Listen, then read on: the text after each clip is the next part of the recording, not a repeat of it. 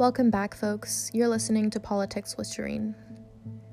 Today, I am humbly coming to you from the comfort and safety of my bed, as these past few days have been pretty exhausting, frustrating, heartbreaking.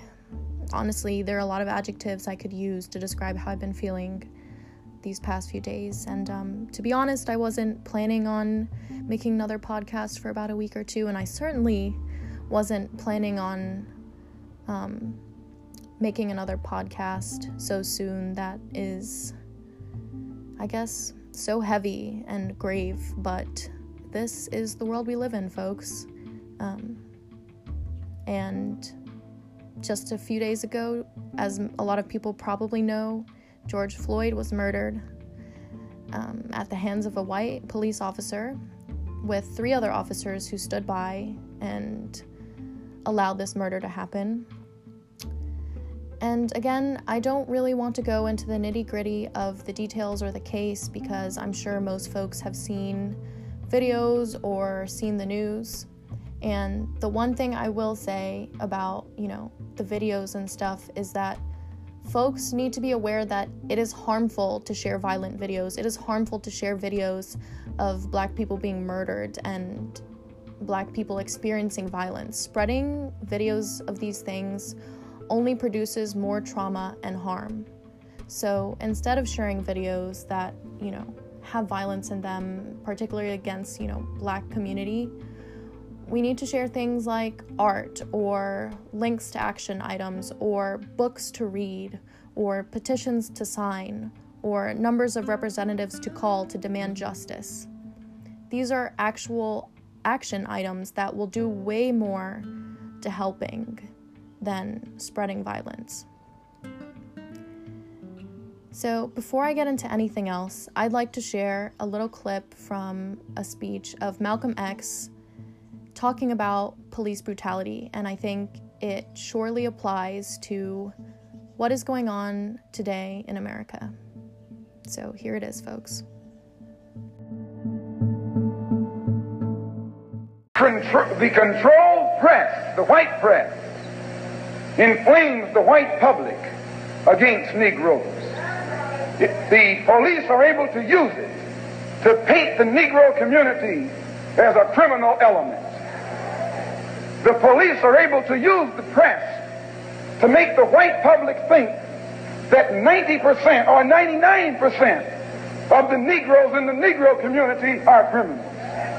And once the white public is convinced that most of the Negro community is a criminal element, then this automatically paves the way for the police to move into the Negro community exercising Gestapo tactics, stopping any black man who is in the, on, on the sidewalk, whether he is guilty or whether he is innocent, whether he is well dressed or whether he is poorly dressed whether he is educated or whether he is dumb, whether he's a Christian or whether he's a Muslim, as long as he is black and a member of the Negro community, the white public thinks that the white policeman is justified in going in there and trampling on that man's civil rights and on that man's human rights.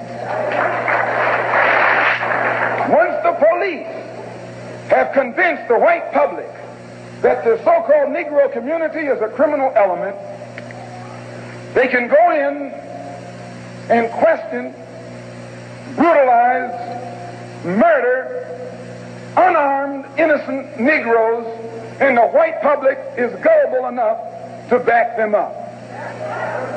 This makes the Negro community a police state. This makes the Negro neighborhood a police state. It's the, it's the most heavily patrolled. It has more police in it than any other neighborhood. Yet it has more crime in it than any other neighborhood. How can you have more cops and more crime? Why? It shows you that the cops must be in cahoots with the criminals.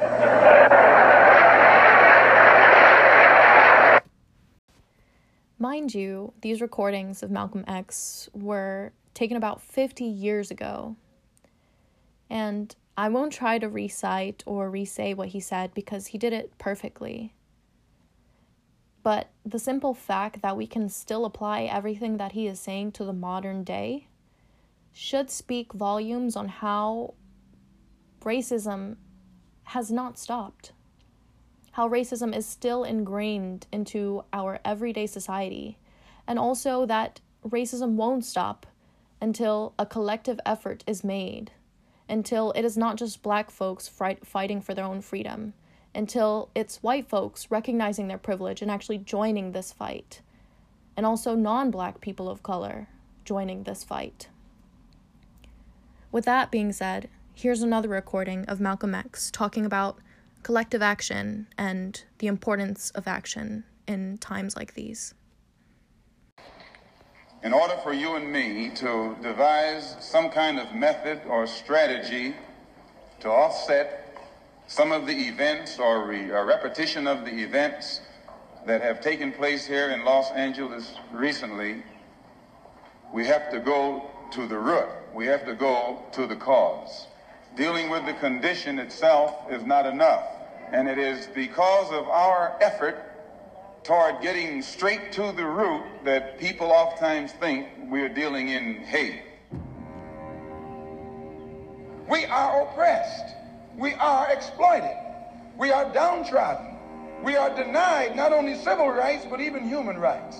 So the only way we're going to get some of this oppression and exploitation away from us or aside from us is come together against the common enemy.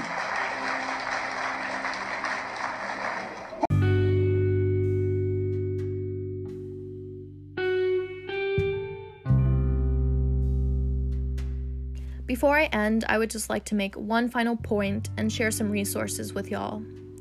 That point is that it is critical right now for white folks and non black people of color to stand up and to take action right now. There are so many things that we can do, folks. So many things. Some external action items that I'd like for you to consider include supporting the Minnesota Freedom Fund, which helps pay bail for those who are arrested during protests in Minneapolis. You can text Floyd to 55156 you can sign petitions, which I'll link a couple in the description box. You can call Minnesota officials who are in charge of some of these cases, and I can also provide some of those numbers in the description if you are comfortable. And some other action items that I'd like to think about are more internal or personal as they help folks reflect on their own feelings, their own biases, and also is an important part of, you know, education and educating oneself on the harms of racism and oppression. Um, and so some of these action items include reading literature that is written by Black authors and activists, such as Black Feminist Thought by Patricia Hill Collins, or This Bridge Called My Back, which is a compilation of writings by radical women of color. You can understand your white privilege and learn how to use that privilege to fight for those who are oppressed. You can also listen to podcasts like About Race or Intersectionality Matters, which is by Kimberly Crenshaw. You can donate to organizations such as your local NAACP chapter. And you can also ask yourself important questions. Here are some that are compiled by Lisa Oliveira. What have you not had to worry about because you are white or non black? In what ways have guilt and shame stopped you from engaging in anti racism work? How do you feel when you consider your own racism and biases? And if you haven't already, I would ask yourself on a daily basis what racism and biases do I have? And remember, folks, this is not a one day do all type of thing. Activism and advocacy takes labor, labor over time. We have spent all of our lives being socialized to uphold these harmful norms of racism and oppression, so don't expect to rid yourself of racism in a few days, or biases for that matter. Commit to a lifetime of learning and education so that you can educate yourself to become a part of taking action against racism and to stand alongside Black folks. This is all for today. And thank you so much for listening and for supporting my podcast.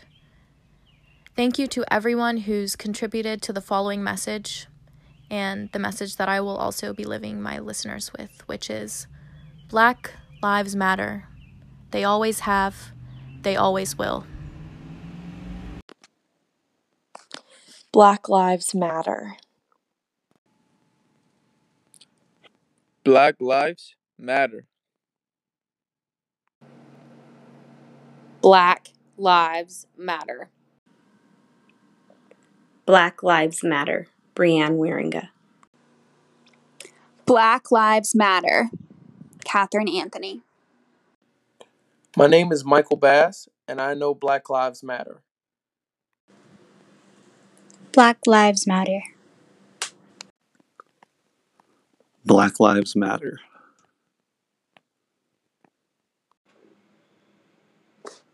Black Lives Matter. Black Lives Matter. My name is Mac Parker, and Black Lives Matter. Black Lives Matter. Black Lives Matter.